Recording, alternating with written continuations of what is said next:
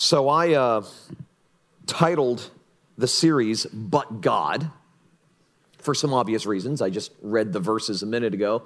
The verses where I lifted those two words, but I, I, titled the series But God because those two words together not only capture the main theme of Ephesians, but the main theme of Christianity as a whole.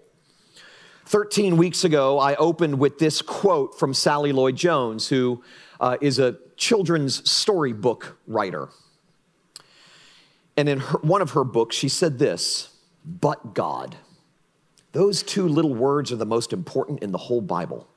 They show up 3,930 times. When everything looks like it's over, when there's no hope, but God. God does something. He turns everything all around. Those words are like a fire engine rounding the bend. Help is on the way. Adam and Eve left the garden, but God whispered a promise to them. A flood was coming, but God came to Noah. We were helpless, but God showed his great love for us by sending Jesus. But God. My two favorite words in all the Bible because they indicate that a shift is getting ready to take place. Or, in this case, a shift has already happened. Those two words, but God, suggest that imperfection, unfinishedness, and messiness are God's cup of tea.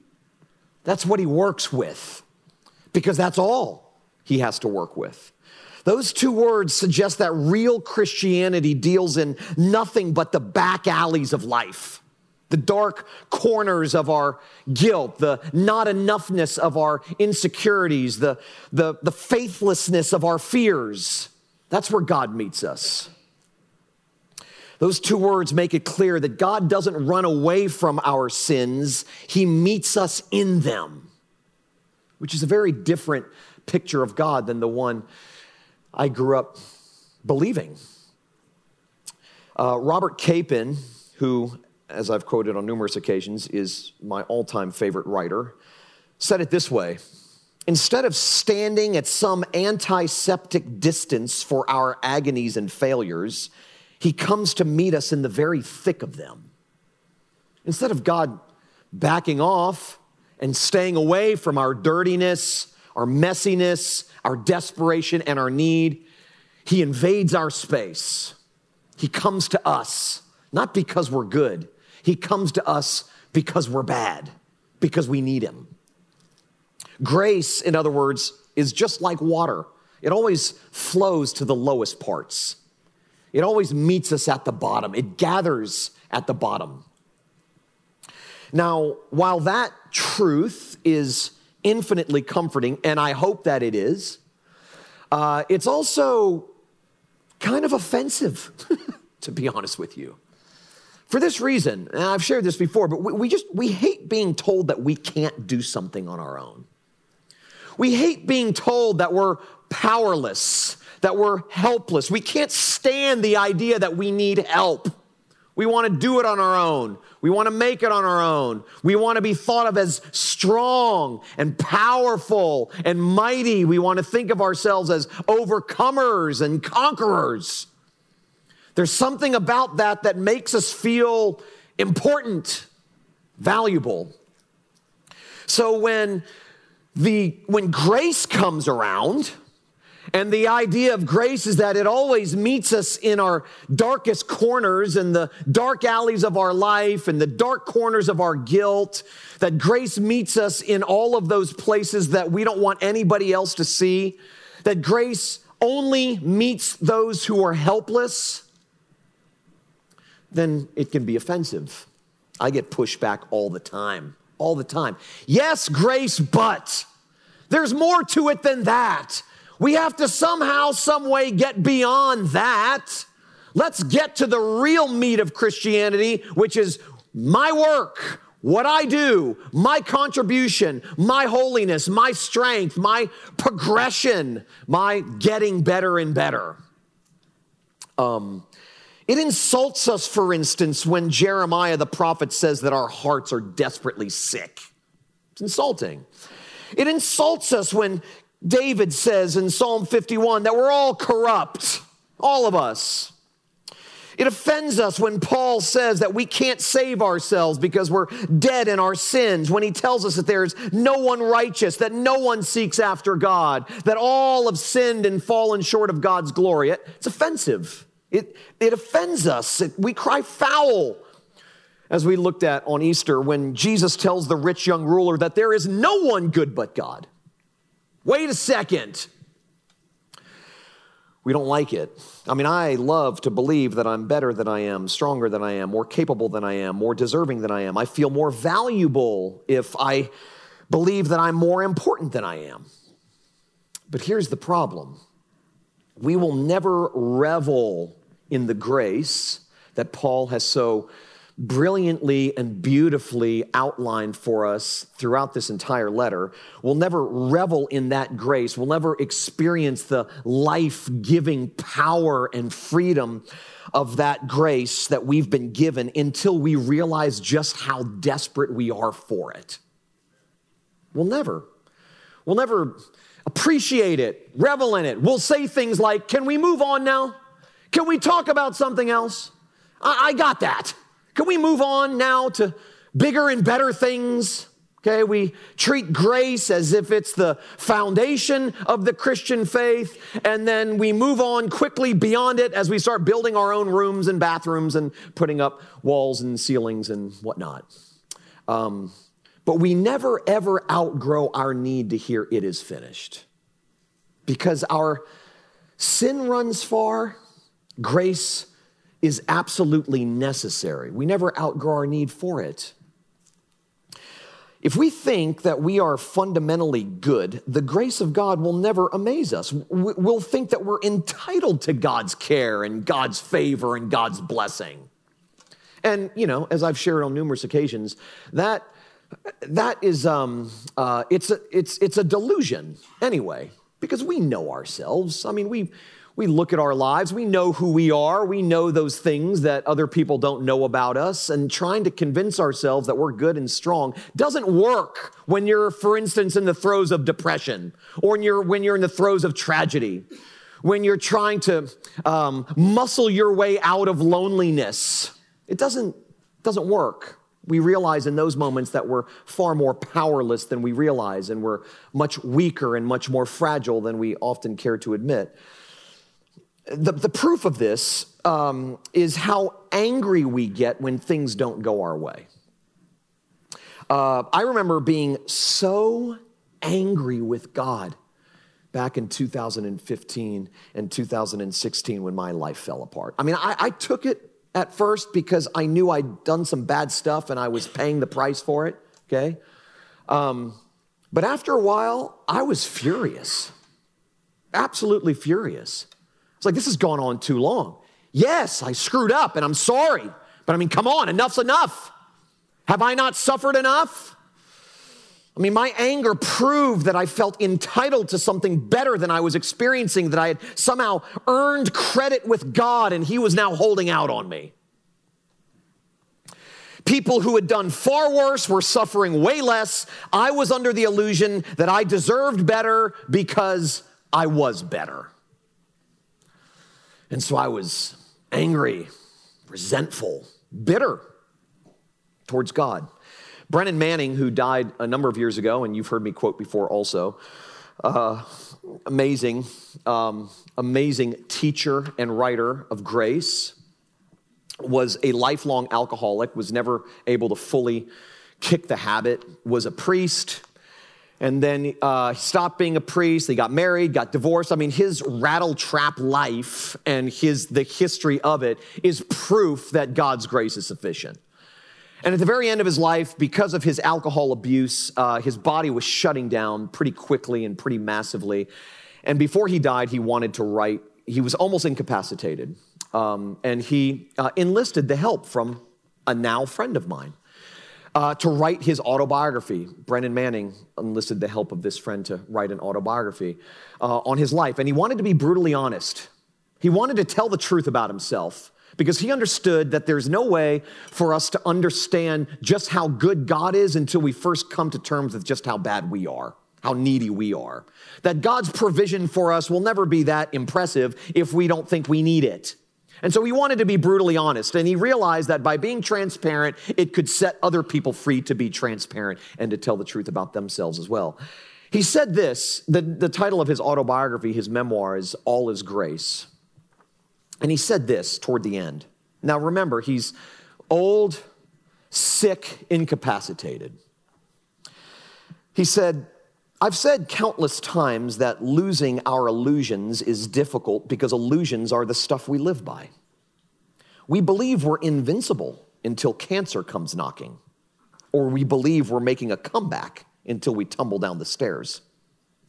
God strips away those falsehoods because it is better to live naked in truth than clothed in fantasy. The last few years have been a stripping away like I've never experienced. About all I'm left with now is rags. If I was ever a ragamuffin, I am now. For me, God's name is help. Nowadays, if I want to put on my jeans and shirt, someone must help me.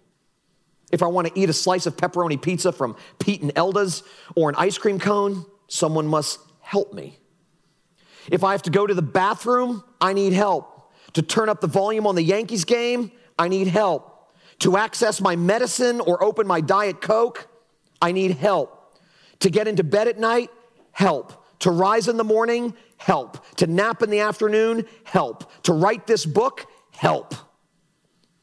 Carlo Carretto wrote, We are what we pray.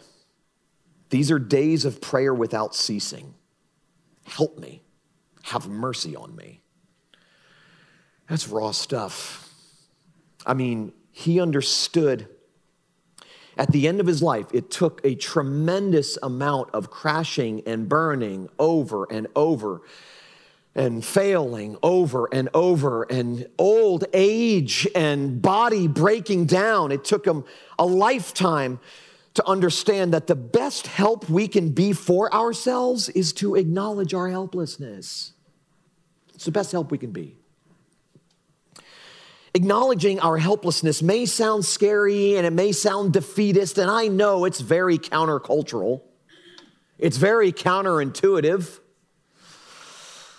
Um, and it can feel very scary, it can feel defeatist, but I'm telling you, it opens the door to but God. It paves the way for but God.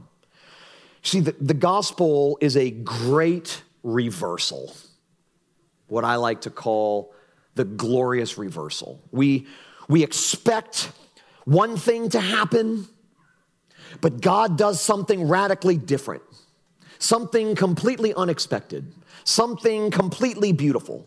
I mean, in the verses that I read, after a diagnosis like this, I mean, look at what Paul says. You were dead in your trespasses and sins, uh, sons of disobedience, followed the passions of your flesh, carrying out the desires of the body.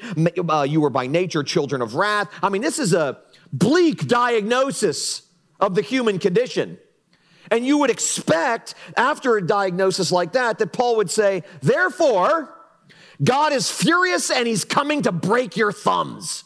Okay? That's what you would expect. I mean, that's understandable. When something like this happens, the logical next step is therefore, you're in trouble, buddy. This is who you are, and this is what you've done. And in light of who you are, and in light of what you've done, here are the consequences. This is what you deserve. Well, God, being unlike us, thankfully, says something very different. Look at what he says in response to all of that stuff that Paul just mentioned. Look at what he says in verse 4. But God, being rich in mercy, because of the great love with which he loved us, even when we were dead in our trespasses, made us alive. I mean, this is but God. This is God coming into a bad situation and turning it for good. This is God turning mourning into dancing. This is God making everything sad come untrue. This is God doing something. This is God bringing life out of death, lightness out of darkness. Um, this is, this is the way God responds to our badness and need. It doesn't make sense. I mean, this is what I mean when I say that grace is a liberating contradiction between what we deserve and what we get. And that's one definition that I've given grace over the years that grace is this liberating contradiction between what we deserve and what we get. The Bible is always driving home the fact that God relates to us according to grace, not deservedness not fairness. Isn't it good for all of us that God isn't fair? I mean, if God were fair, we would be in trouble, okay? It is good news that God relates to us according to grace and not fairness. He relates to us based on His love, not based on what we deserve, thankfully. That's what these verses make clear. I mean, it doesn't make sense here. He, he, he gives, he, he outlines who we were and what we were. And then he says, in light of that, this is what you get. The consequence of your deadness is life. The consequence of your sin is salvation. The consequence of your guilt is grace. The consequence of your messed upness is mercy. No one but God treats us that way all the time. No one. The people who love you best and who love you most, they have limits. and we know that to be true because we have limits. We ourselves have limits. Um, God is not like us, thankfully. We want to make God like us we try to chop off those parts of God that we can't get our heads around, that we may not like or we may not understand. We try to fashion God in our own image. But it is really good news that God is not like us. Really good news. Um, I mean, in parable after parable in the New Testament, Jesus reveals a God who chooses to love all of the wrong people all the wrong people. I mean, just think about some of the parables. The bad son, not the good son. The Samaritan, not the priest. Those who broke the rules, not those who kept them. The hungover late day workers, not the diligent all day workers. I mean, those are the people that God loves. Those are the people that God selects. Those are the people that God uses. Well, that doesn't make sense. He was always making the good guys mad because he hung out with the bad guys. Always. And in doing so, he was showing us the way God is with us.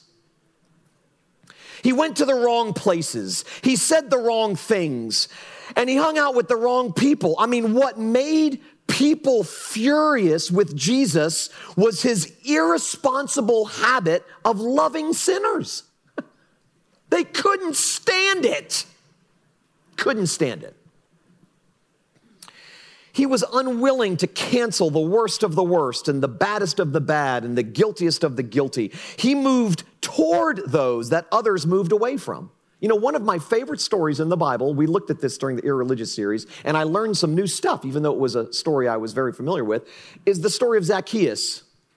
Now, this is a guy who, during that sermon, I sort of outlined what tax collectors were like back in the day and why people hated them so much. They were legal thieves, basically. They were collecting the tax of the people, but they would always collect more than what the people owed and pad their own pockets with it. They were they had a license to rob, a license to steal. And Zacchaeus, the wee little man that he was, the Napoleon complex that he had, even though at that point Napoleon had not been born, but you know what I mean. Um, he took special advantage, special advantage of the people who couldn't say no. He was backed up by the Roman sword, that if people didn't pay, they got the sword.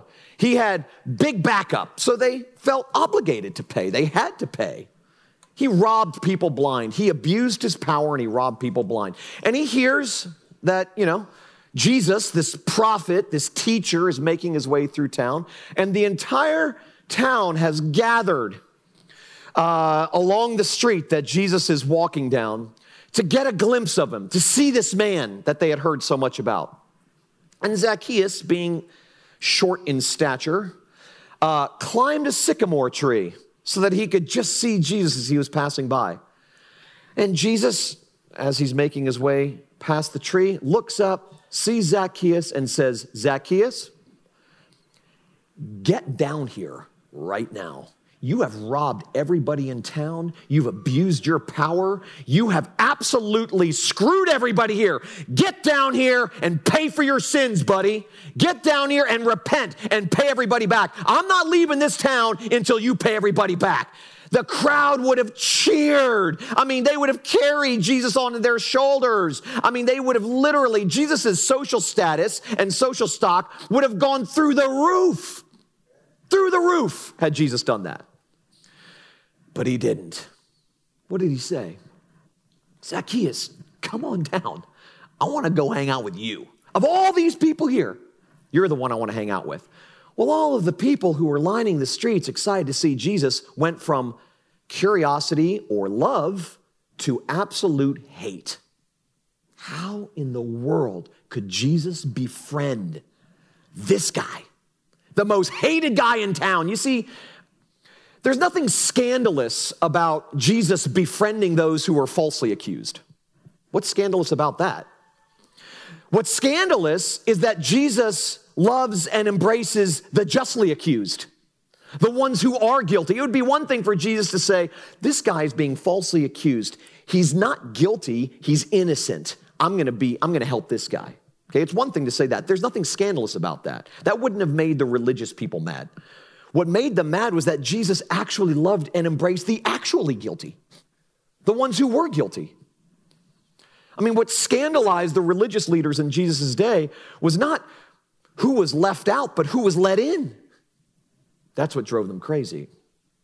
Well, Jesus was absolutely unwilling to cancel the worst of the worst and the guiltiest of the guilty. He moved toward those that others moved away from. He befriended, loved, and touched the outcast, the misfit, the leper, the liar, the sexually deviant. Those were his friends, some of them in his inner circle. He refused to dismiss those who had been dismissed and reject those who had been rejected and denounce those who had been denounced and to shame those who had been shamed. Refused.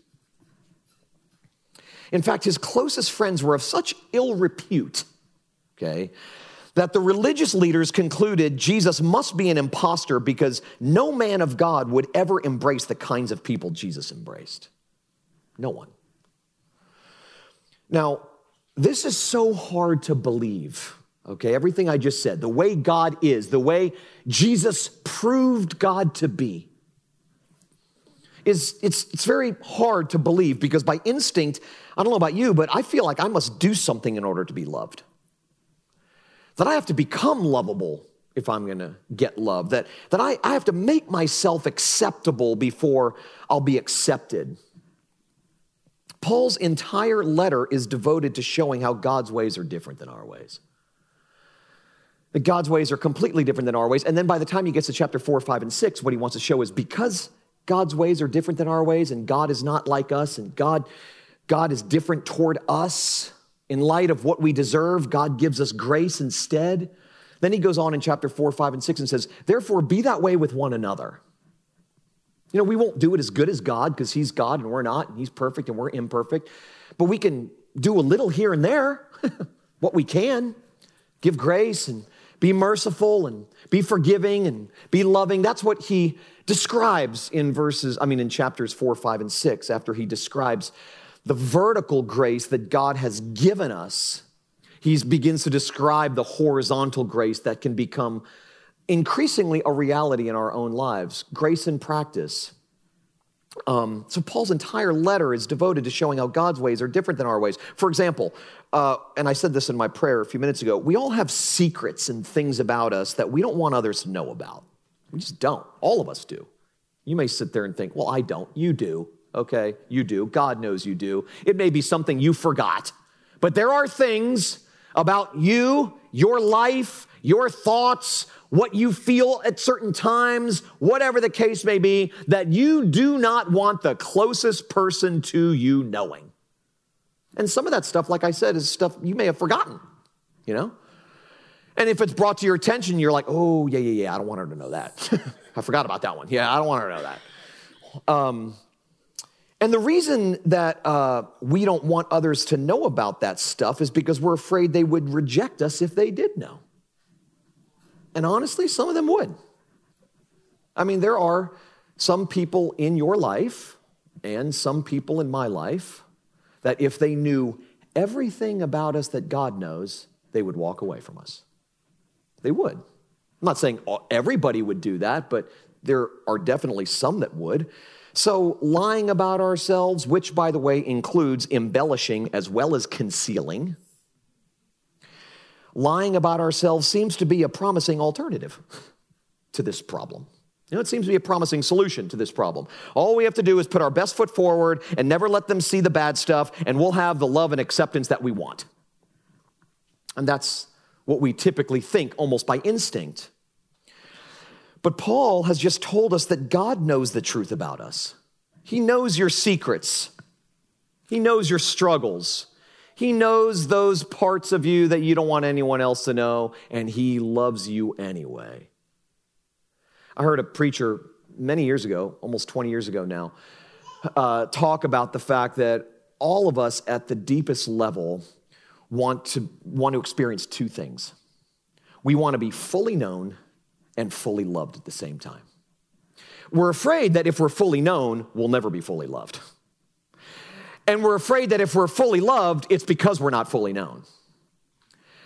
And this preacher said that, you know, God knows us fully and loves us fully simultaneously. That in God's love, we are fully known and we are fully loved. That He does that for us.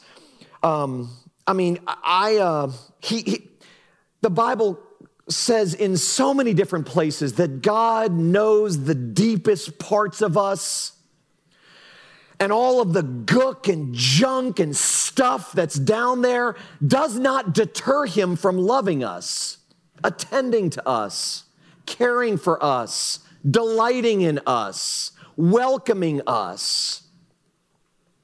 I mean, this is so difficult to believe because all we know is limited love. It's all we know. That's all we've ever known. I mean, I just said it a minute ago. I mean, my love has limits. There are things you could do that would cause me to not love you. I think. I mean, don't test me on that, but I think there are probably some things that you could do that would make me go, I don't want to be around that person anymore. I don't want to see him. That person has now gone from an object of my affection to a trigger. I don't want to be around him. Um, and I also know that there are, there are things that I could do that would forfeit the love of those who love me the most. Goes both ways. I know that my love has limits, if I'm being honest. And I'm also aware of the fact that your love has limits. We're broken people living in a broken world with other broken people. Our love for one another is inescapably conditional. Our love has limits. But the idea that God's love has no limits and is directed to me personally blows my mind. I've said this before, but it's, it's so much easier for me to say that God loves people than for me to say God loves me. I mean, saying that God loves people is generic, it's general. God saying God loves me is very personal, it's very specific. And I know all the stuff in here. I, I, know what I've done. I know what I've failed to do. I don't know everything I've done, and I don't know everything I've failed to do. God knows the bad, bad stuff about me that I don't even know about me. Um, and none of it tempts him to leave me. None of it tempts him to forsake me. Um, the idea that God's love has no limits and is directed to me personally. The fact that when Jesus died on the cross, he wasn't just thinking about humanity in general, he was thinking about me and you. In fact, this truth is so unbelievable that I have to be reminded of it all the time. I mean, Paul in chapter one, if you remember, he tells us about the radicality of God's amazing grace, this unilateral rescue in verses 3 through 14 of chapter 1. And it's so mind blowingly good that it's impossible to believe. It's really too good to be true. And so in verses 15 through 23 of chapter 1, he prays a prayer. And basically, what he's trying to do in that section is pray the truth of verses 3 through 14 into the Ephesians. We have to be reminded of this all the time. It's why I take great delight in being called a one trick pony. Okay? I mean, in all honesty, I'm not. Okay? I'm not. Uh, I do say the same thing, but I say it in 10,000 different ways. Why? What's the method to my madness? Because we never outgrow our need to hear it. And before we walk out of here today, we will forget it. And we will default back to our own self salvation projects in one way, shape, or form. I've shared with you the remarkable quote from Martin Luther, who said, I, I have to preach the gospel to my people every week because they forget it every week. And then he said, I have to preach the gospel to myself every day because I forget it every day. This truth, you're not going to get it anywhere else. You're not going to get it in the world somewhere. You're not going to get it anywhere else. I mean, everything out there is conditional. You, you get lovely and you'll get love. Become acceptable and you'll be accepted. I mean, all of it's conditional out there, it's all limited. Which is why the necessity to hear this is so important because it's the only place to hear it. Um, I was acquainted, reacquainted with an article yesterday that I read in February of 2015. And in my Facebook memories, um, which I wasn't even manning my own Facebook page back then, but whoever was, uh, took this quote out from one of my sermons, and it was from an article that I had read uh, earlier that week. Um, it's written by Ana Marie Cox, and she wrote it for the Daily Beast in 2015. Sort of a political uh, commentary type magazine.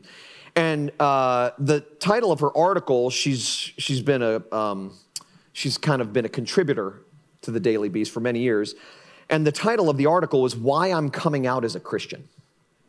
Now, interestingly, this has nothing to do with what I'm about to say, but interestingly, uh, at the beginning of the article, she says, I'm not scared that non believers will make me feel like an outcast. I'm scared that Christians will. That's pretty telling. You know, she may not fit the mold in some way, she may be a little rough around the edges, and her fear was not that non believers would treat her as an outcast, but that Christians would. But that being said, she said something uh, toward the end of the article that was incredibly powerful and extremely telling. She said, One of the most painful and reoccurring stumbling blocks in my journey is my inability to accept that I am completely loved by God without doing anything. That's accompanied, she says, by a corresponding truth. There is nothing so great I can do to make God love me more. Because before I found God, I had an unconsciously manufactured higher power.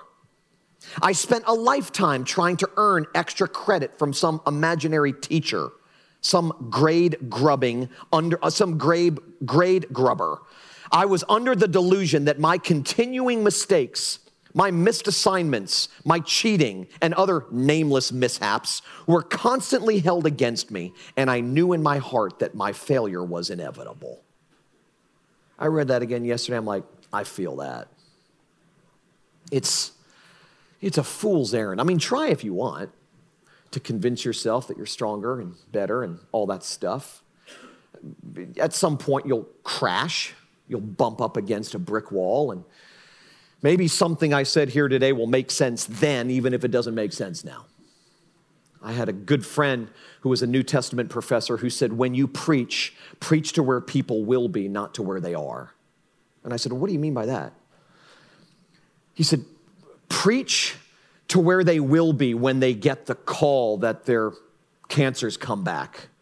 Preach to where they will be when they when their boyfriend leaves or their wife leaves or uh, their child dies or when tragedy strikes, when something happens, when life disappoints, when we bump up against the wall, when we crash and burn, when we're lying flat on our back.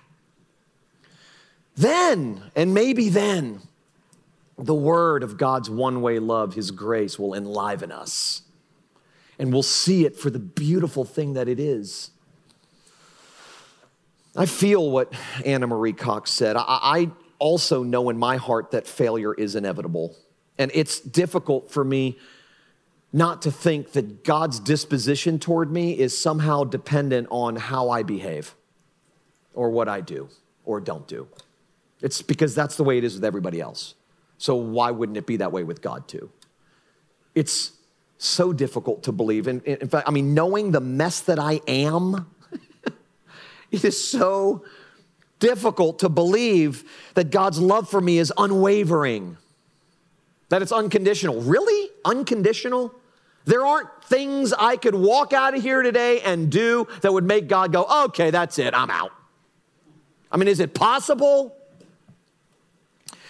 Actually, the idea that there is nothing I can do to make God love me more and nothing I can do to make God love me less is impossible to believe unless God gives me the grace of belief, which is in verse 8 and 9 of chapter 2 called faith. What does he say there? For by grace you have been saved through faith. And remember the joke I made when we looked at this? uh, a number of weeks ago where I said, you know, all the merit mongers get excited right there at that sentence because they're like, ah, it is by grace we've been saved through faith. There it is. That's my contribution. Faith. I knew I had something to do with it. I knew that God couldn't do it by himself, that he needed my help. And so I bring faith to the table. Now, Paul knows that's what we are thinking so he immediately, parenthetically, corrects us. For by grace you have been saved through faith. Now hold on a second before you get to thinking that you're all that, he says. And this faith is not your own, it is the gift of God. So even the faith that is required to get the gift is a gift. That is uh, remarkable. I mean, it's, it's all of grace, which is, which is why um, Brennan Manning entitled his memoir, All is Grace, beginning to end, from eternity past to eternity future. Faith is the gift of grace that helps me believe that nothing I do or don't do can ever separate me from God's love. Faith is the gift of grace that enables me to believe that God is for me, not against me. That He will never leave me, that He will never reject me, and that I am clothed in an irremovable straitjacket of forgiveness. Now, apart from faith, I can't believe that. I, I, don't believe that. It's not just that I don't believe it, I, I can't believe that. That gift of faith, which is itself a gift of grace, is what opens my eyes to see everything Paul has said about me and everything Paul has said about God in this letter. Which is why one of my favorite, and I've shared it numerous times, and I'll keep sharing it because I want you to be able to quote it off the top of your head. That quote from Jack Miller, the old Presbyterian minister in the Philadelphia area from many years ago, who said, Cheer up, you're a lot worse than you think you are. But God's grace is infinitely greater than anything you could ever ask for or imagine. And that's what identifies us. That's what gives us hope. That's what gives us purpose. That's what gives us meaning in life. I want to close this sermon and this series by rereading a quote that I read, I don't know, eight or nine weeks ago um, by Philip Yancey. And because I already quoted Brennan Manning, and he tells a story about Brennan Manning, I thought not only is it appropriate, but he sums up everything this series has been about with this quote, Philip Yancey's quote. He said, At a seminar many years ago, Brennan Manning referred to the disciple John, who was identified in the Gospels as the one Jesus loved. Manning said, If John were to be asked, What is your primary identity in life? he would not reply, I'm a disciple, I'm an apostle, I'm a preacher, I'm an author of one of the four gospels. That's not what he would say. Rather, he would say, I am the one Jesus loves. What would it mean, I ask myself, if I too came to the place where I saw my primary identity in life as the one Jesus loves? How differently would I view myself at the end of the day? Sociologists have a theory that you become what the most important person in your life thinks of you. How would my life change if I truly believed the Bible's astounding words about God's love for me? Let's pray together.